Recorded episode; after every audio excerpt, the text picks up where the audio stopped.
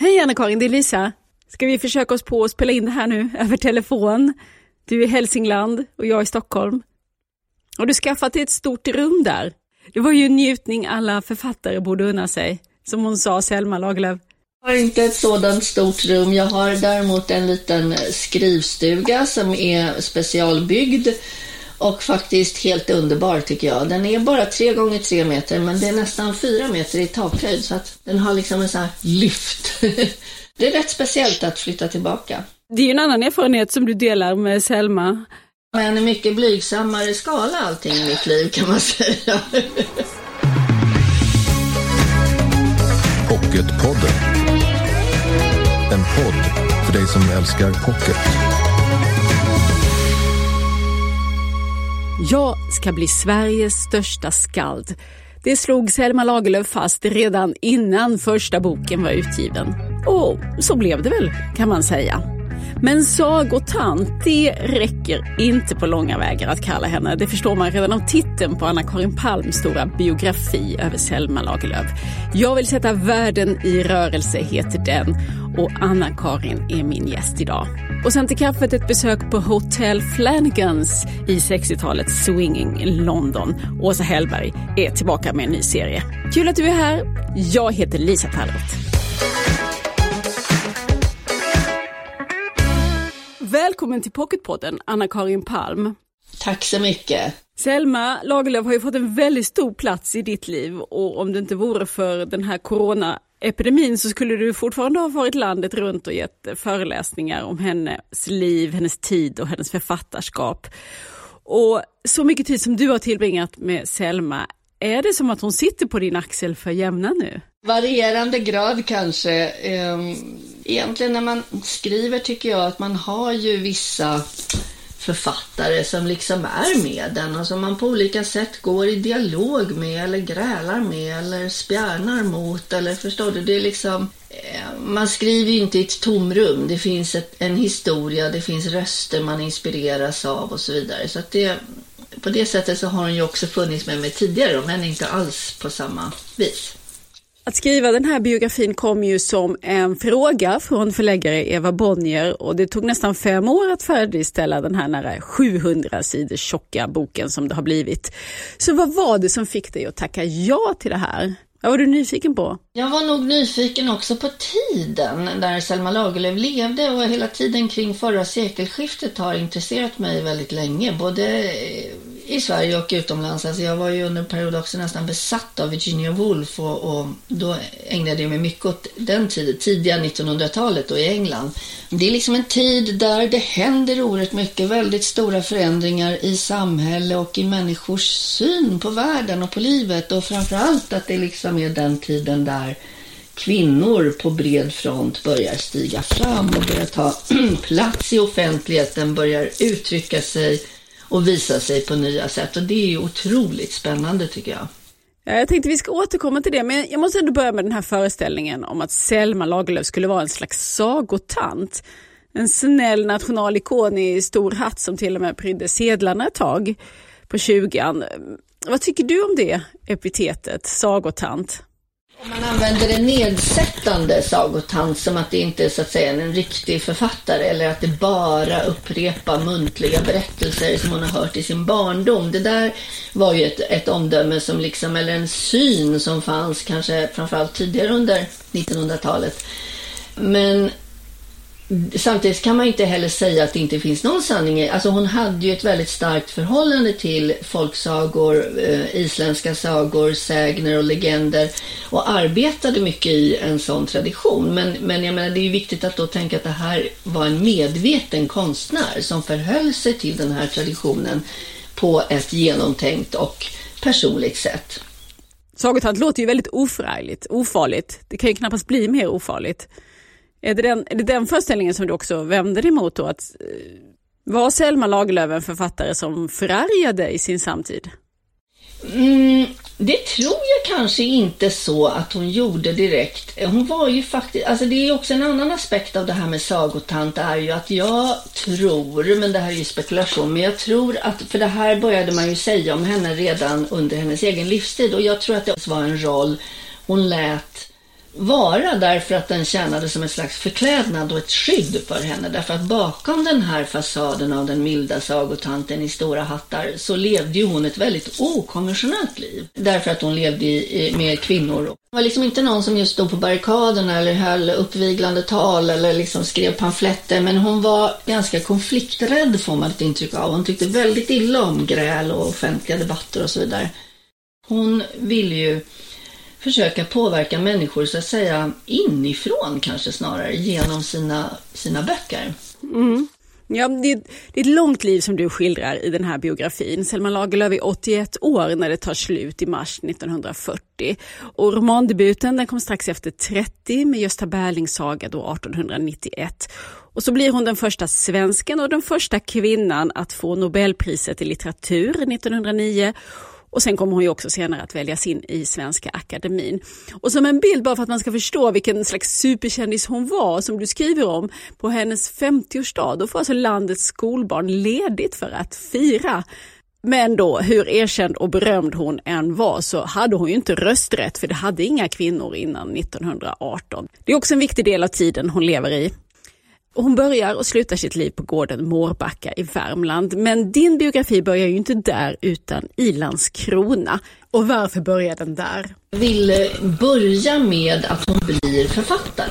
Inte att hon skulle på en gång landa i det här Mårbacka sagolivet utan att jag ville etablera en annan bild av henne först. Den här unga, hårt arbetande intellektuella kvinnan som liksom kämpat i många år och nu äntligen får sin eh, första framgång kan man säga och, och, som leder till debuten. Ja, man förstår att Landskrona-åren är viktiga för henne och inte minst vännerna hon hittar där som sen följer henne hela livet. Och du nämner särskilt ett år, 1889. Vad var det som hände då? Eh, jo, det var ju egentligen tre saker. Den ena hade väl redan, var, var ju en längre process och den hade ju påbörjats redan under 1888 och det var ju det stora traumat att eh, familjen förlorade Mårbacka. Barndomshemmet som hade funnits i släkten i många generationer gick i konkurs och de var tvungna att sälja barndomshemmet. Och det här, det var en av de saker som inträffade och Samtidigt nästan, eller bara några lite senare, så klipper Selma Lagerlöf plötsligt av sig sitt långa tjocka hår Hon var liksom känd för att ha en sån här jättetjock fläta som gick nästan ända ner på rumpan på henne. Hon hade också alltid varit väldigt stolt över sitt hår och sin långa fläta. Och nu klipper hon av allt håret så att hon har nästan en pojkfrisyr kan man säga. Den karaktäristiska frisyren för en emanciperad kvinnosakskvinna. En modern ny kvinna. Så det var det andra. Och det tredje som hände, det, jag tänker så här att den här förlusten av barndomshemmet innebar förstås en enorm sorg men också på något sätt en befrielse och en möjlighet att börja tala med egen röst. För det var det tredje som hände här 1889. Det var att Selma Lagerlöf hittade sin röst som författare och hittade och började skriva Gösta Berling i den form som vi känner den. Jag kunde inte undgå att på något sätt se något symboliskt sammanhang mellan de här tre händelserna. Sen är det ju min tolkning förstås av, av den symboliken, men, men det kändes väldigt påtagligt och väldigt tydligt tyckte jag. Och det finns flera bilder i boken på henne när hon har den här korta, nästan stubbade frisyren, för den hade hon ju i, i flera år. Även om man inte ser det så ofta på bilder. Det är vanligare med porträtten där hon har knut på huvudet eller en stor hatt. Men eh, det där begreppet du använder, den nya moderna kvinnan, det är ju viktigt och återkommande i historien om hennes liv också. Och vad står det för? Ja, alltså man kan säga, då får vi backa lite till när Selma Lagerlöf från 1882 till 1885 kan man säga läste på högre lärarinneseminariet i Stockholm. Och det var ju en utbildning som var en av de vad ska jag säga, mest tillgängliga vägarna för unga ambitiösa kvinnor att få en högre utbildning och att få ett yrke som de kunde försörja sig på. Och det här var ju just en tid då många nya yrken och utbildningar började öppnas för kvinnor.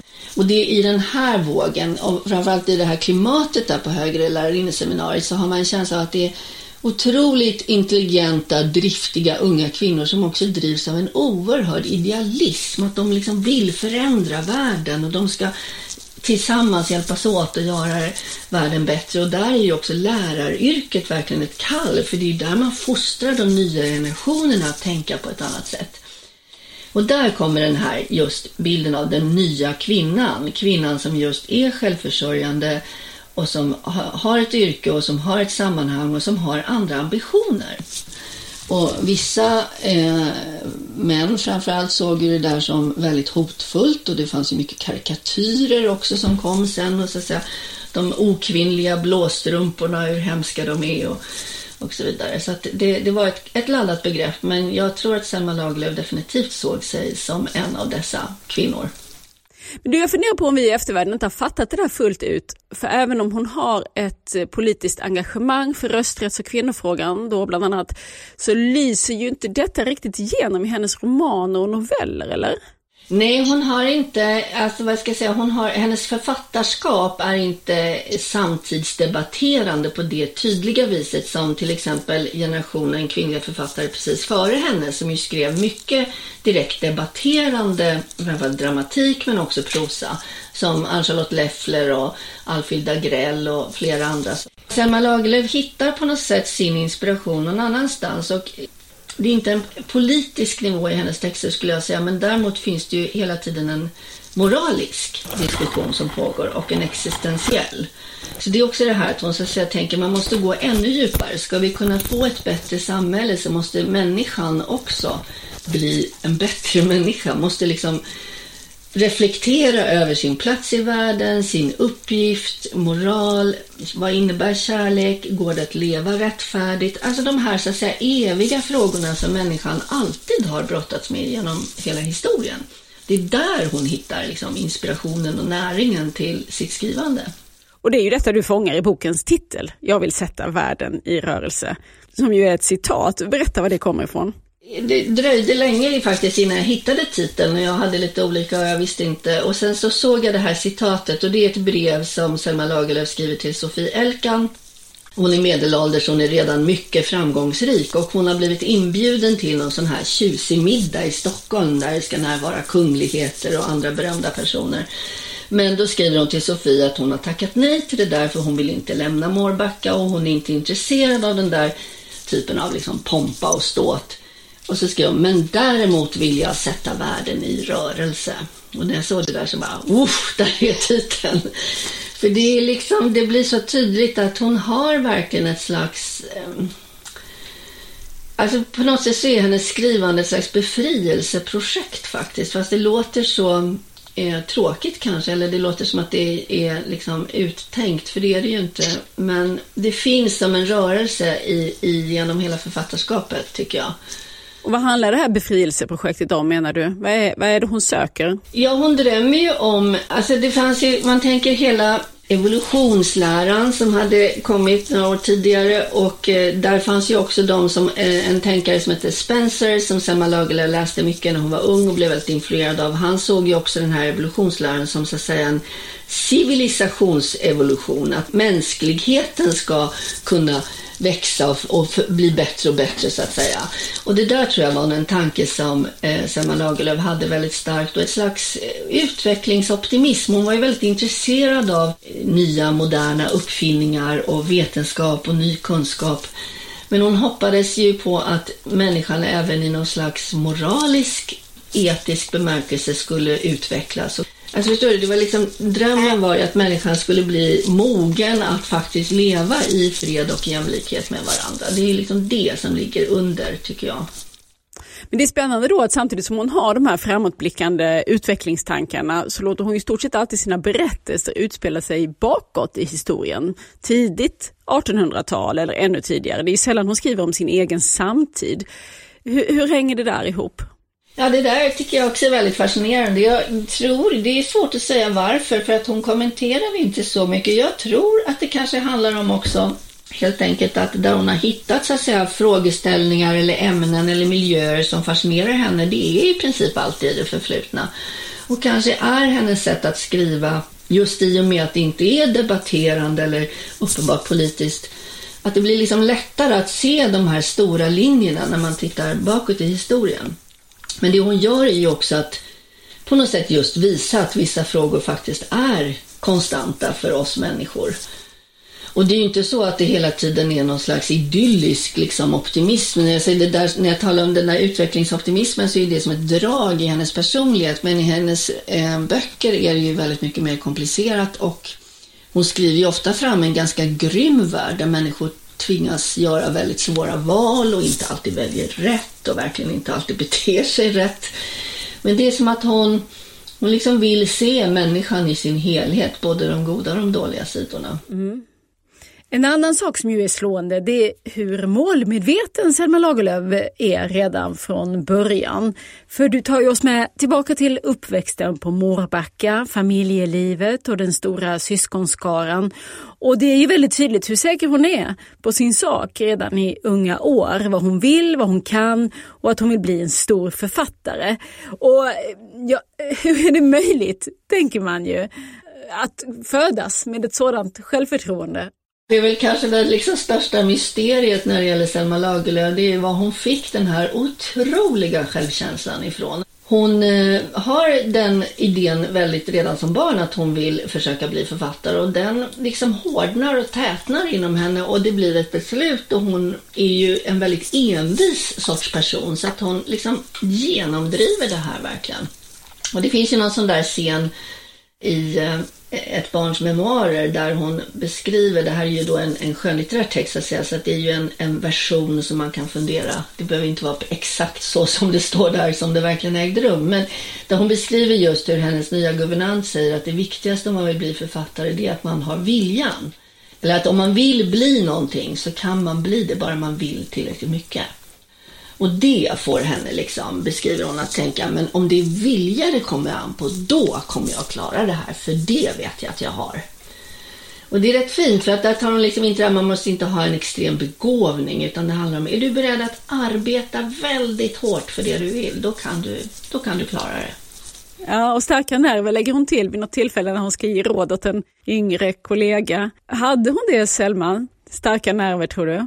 Alltså förhållandevis. Sen är det klart att hon som alla andra hade perioder av, framförallt när hon var yngre tror jag att hon hade ganska melankoliska perioder då hon kunde känna sig väldigt nedstämd. Ehm, och hon hade naturligtvis som också alla tvivel på att det hon gjorde var tillräckligt bra och det finns ju till och med ett citat från i princip slutet av hennes liv där hon säger att ja men kanske att jag ändå ska lyckas åstadkomma någonting riktigt bra innan jag dör. Det är den här känslan, men den tror jag alla konstnärer har, att man kanske är nöjd på ett sätt med det man gör, men det finns alltid en känsla om jag skulle kunna göra någonting ännu bättre. Och det är ju också en drivkraft. Alltså, jag älskar ju konstnärsbiografier, särskilt sådana här tjocka med många bilder. Men när jag läste litteraturvetenskap en gång i tiden, då fick vi lära oss att om vi nu råkade veta något om författarens liv så fick det här absolut inte bli utgångspunkt för hur vi tolkar texten. Den ska stå för sig själv och du är ju inne på de här svårfångade kopplingarna också. Du skriver att Selma fick ju också tampas med den här eviga frågan om vad i hennes berättelser som är självupplevt och ditt svar där är ju att det är allt och inget. Alla tankar har passerat författaren men som berättelse kan det falla ut på ett helt annat sätt än det gjorde i verkligheten. Men jag tänker nu när vi ändå sitter här då med stora delar av Selmas privata liv och tankar lagda i dager. Vad tänker du om det där? Hur har ditt förhållande till Lagerlöfs berättelser påverkats av att du ändå vet så mycket om hennes liv? Ja, alltså det är klart att det påverkar, men jag man kan säga att det är både och. En text är, en skönlitterär text är alltid någonting annat än bara ett enkelt självbiografiskt uttryck skulle jag vilja säga. Men det är ju samtidigt så att en litterär text aldrig skapas i ett tomrum. Det finns en tidsanda, det finns historiska händelser som påverkar, det finns eh, konkreta praktiska villkor som påverkar och allt det där tycker jag också är intressant att få med i bilden ändå. Jag kan jag säga att jag kanske ser tydligare nu när jag vet mer om hennes väg och hennes strid för att få bli den hon ville bli, att jag är ännu mer imponerad egentligen av, av det hon skrev.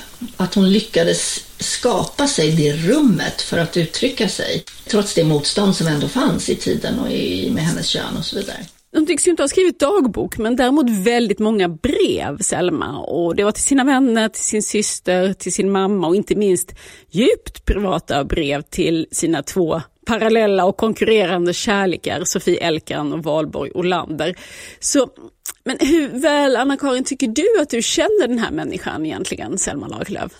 Ja, jag tycker ju det. Och sen är jag samtidigt naturligtvis medveten om att andra människor som har närmat sig henne och fördjupat sig i henne kan ha en helt annan bild av henne. Men jag menar, så där är det ju även i det levande livet att jag har någon vän till exempel som jag tycker att jag känner väl och så är det en annan person som har den, känner den människan och säger nej men hon eller han är ju så här. Alltså man är ju olika med alla det blir en relation och den finns ju med när man skriver en biografi. Jag kan ju inte låtsas att jag har någon slags fullständigt neutral plats jag skriver ifrån. Jag är ju också en person som kommer in i det här med min historia och med min blick på världen och saker som jag är mer eller mindre intresserad av. Och det blir naturligtvis så. Det är därför varje biografi blir ju, blir unik på något sätt.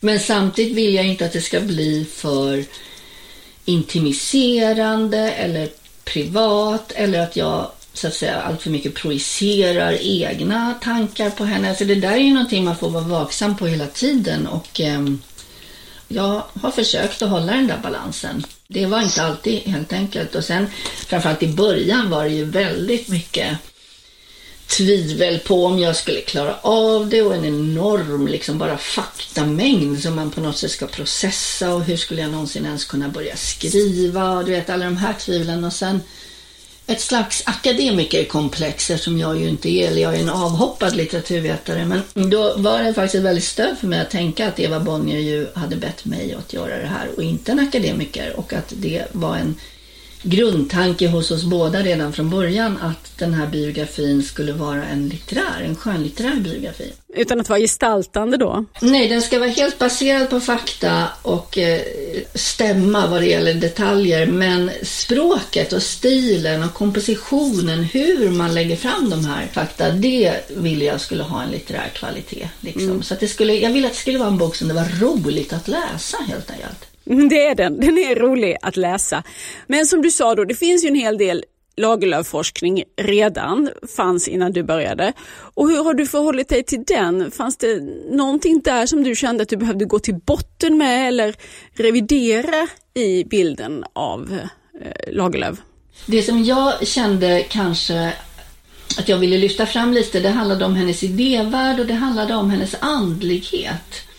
För att jag tycker lite grann senare tid, alltså det har skrivits mer om hennes andlighet tidigare under 1900-talet, men senare tid har man liksom, när man har börjat fokusera på det här med eh, hennes feminism, hennes modernitet, så är det som att man inte vill riktigt ta fram andligheten. Som att det skulle vara en motsatsförhållande mellan modernitet och andlighet till exempel. Och den, den motsatsen tycker jag inte riktigt finns där. Utan hos Selma Lagerlöf och många i hennes generation så var ju det här delar av samma sak egentligen. Delar av samma rörelse kan man säga. Och det där tyckte jag var väldigt spännande att fördjupa mig i och där upptäckte jag mycket som jag inte alls kände till. Att hon redan från ungdomen till exempel, när hon först hörde talas om reinkarnationen så skrev hon upp att hon har trott på denna lära ända sedan dess. Liksom. Och de här tankarna var väldigt väsentliga för henne och eh, det var väldigt spännande att, att läsa om. En annan sak som jag tyckte var väldigt intressant som du påpekade är att Selma har brukat pekas ut som något slags unikum i den svenska litteraturhistorien och att det är faktiskt också ett sätt att förminska hennes författarskap. Förklara. Ja, jag tänker att väldigt många, som sagt, av de kvinnliga författare som fanns både före Selma Lagerlöf och i samtiden har ju så att säga mer eller mindre skrivits ut ur litteraturhistorien. Litteraturhistorien har varit till största delen en manlig angelägenhet. Och det där lyckades Selma Lagerlöf bli något slags undantag. Men jag tror att det var lite, alltså att istället för att som man gör ofta med manliga författare säga att han var inspirerad och influerad av den och den och han influerade den och den och den. Det vill säga man fogas liksom in i ett sammanhang.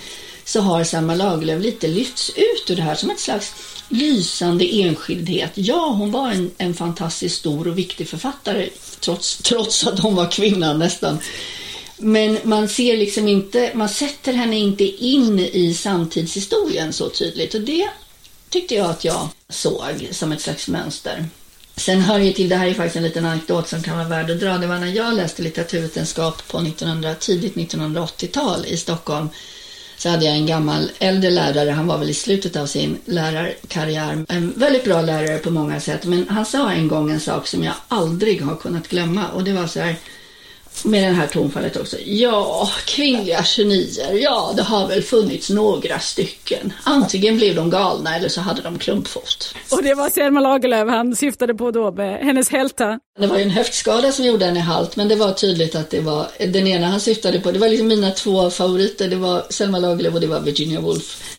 Det kanske inte är så enkelt att man, behöver, att man kan reduceras till ett lyte eller att en kvinnlig författare inte behöver bli galen utan faktiskt kan bli framgångsrik och välfungerande.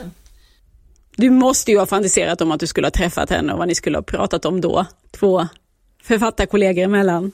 Det finns ju beröringspunkter, det gör det absolut. Och jag skulle tycka det var väldigt intressant att, att just tala med henne om det här hur man sätter världen i rörelse. Hur gör man för att sätta världen i rörelse? Hur gör man för att, som hennes texter väcker, så starka känslor och samtidigt nästan tvingar oss som läser att också reflektera över vad det är vi känner. Ja, och sen tänker jag på det här att ni har så många gemensamma nämnare som berättare. Att förena saga och realism till exempel, det gör ju du också återkommande i dina romaner.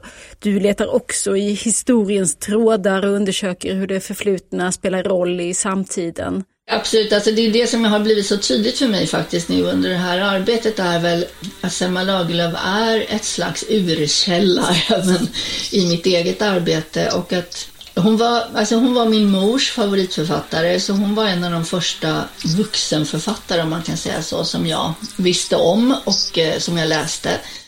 Det finns som ett slags kulturarv som jag tycker att jag väldigt mycket delar med henne som också har att göra med dels att min mor kommer från Hälsingland och från en spelmanssläkt som har gjort att jag ofta känner mig väldigt hemmastadd i Selma Lagerlöfs värld. De här värmländska, du vet, det är musik och lite för mycket alkohol och det är skrönor och allt det där känns väldigt eh, självklart för mig.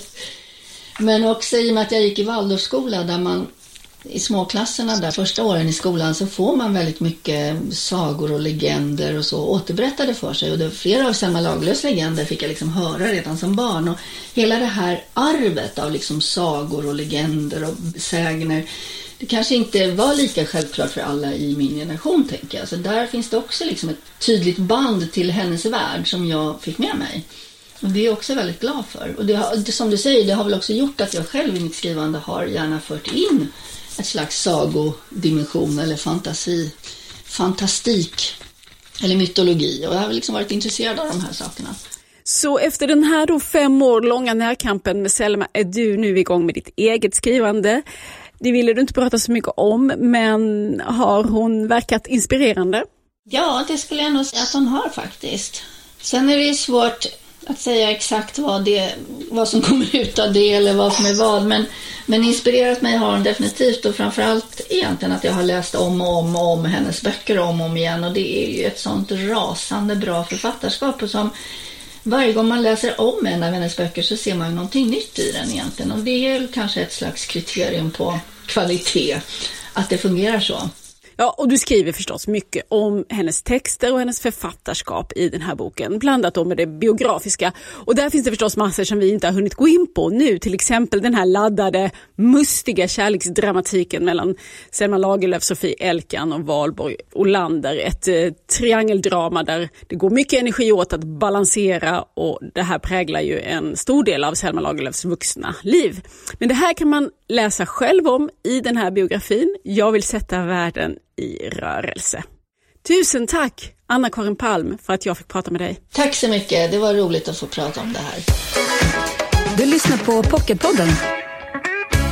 Och nu över till något helt annat som det brukar heta. Välkommen till Flanagans. Det är titeln på boken jag håller i handen. Åsa Hellbergs senaste roman är det här. Och Malin Berglund, du är pocketredaktör på Bonnierförlagen. Vad är detta? Ja, det här är en härlig pärla som utspelar sig på ett lyxhotell i Londons 60-tal. Det är mycket så här vår tid är nu-anda. i den här boken. Det är lyxigt, det är passion, det är flärd. Det handlar helt enkelt om Linda Lansing som är född och uppvuxen i Fjällbacka. Men hennes pappa har startat det här hotellet i London. Och när han plötsligt går bort så åker Linda till London för att själv ta över driften av det här hotellet. Och att vara kvinna och hotelldirektör på 60-talet i London är inte alltid så lätt. Hon har två kusiner som gör allt för att hon inte ska lyckas. Och den har, det är verkligen en feelgood-pärla som har allt. Mm. Åsa gjorde också väldigt mycket research och det märks att hon älskar att skriva om London väldigt tydligt. Det är väldigt bra. Och det här är starten på en serie va? Det här är tänkt som en trilogi och nästa del kommer eh, redan nu eh, i senvåren. Så att eh, det är bara att hoppa på den här pocketen snabbt så att man kan gå vidare till nästa som heter Kvinnorna på Flanagans. Mm. Det är alltså intriger och maktkamper och drama i hotellmiljö. Välkommen till Flanagans Åsa Hellbergs senaste nu i pocket då. Tack så mycket Malin Berglund. Ja, men tack själv. Det var det hela för idag. Nästa vecka ska vi försöka reda ut skillnaden mellan att leva och överleva. Det gör vi med Augustin Erba, aktuell med romanen Snöstorm. Tills dess finns vi förstås i sociala medier. Där heter vi Älska Pocket. Och jag heter Lisa Tallroth. Hej då! Du har lyssnat på Pocketpodden. En podd från Bonnierförlagen.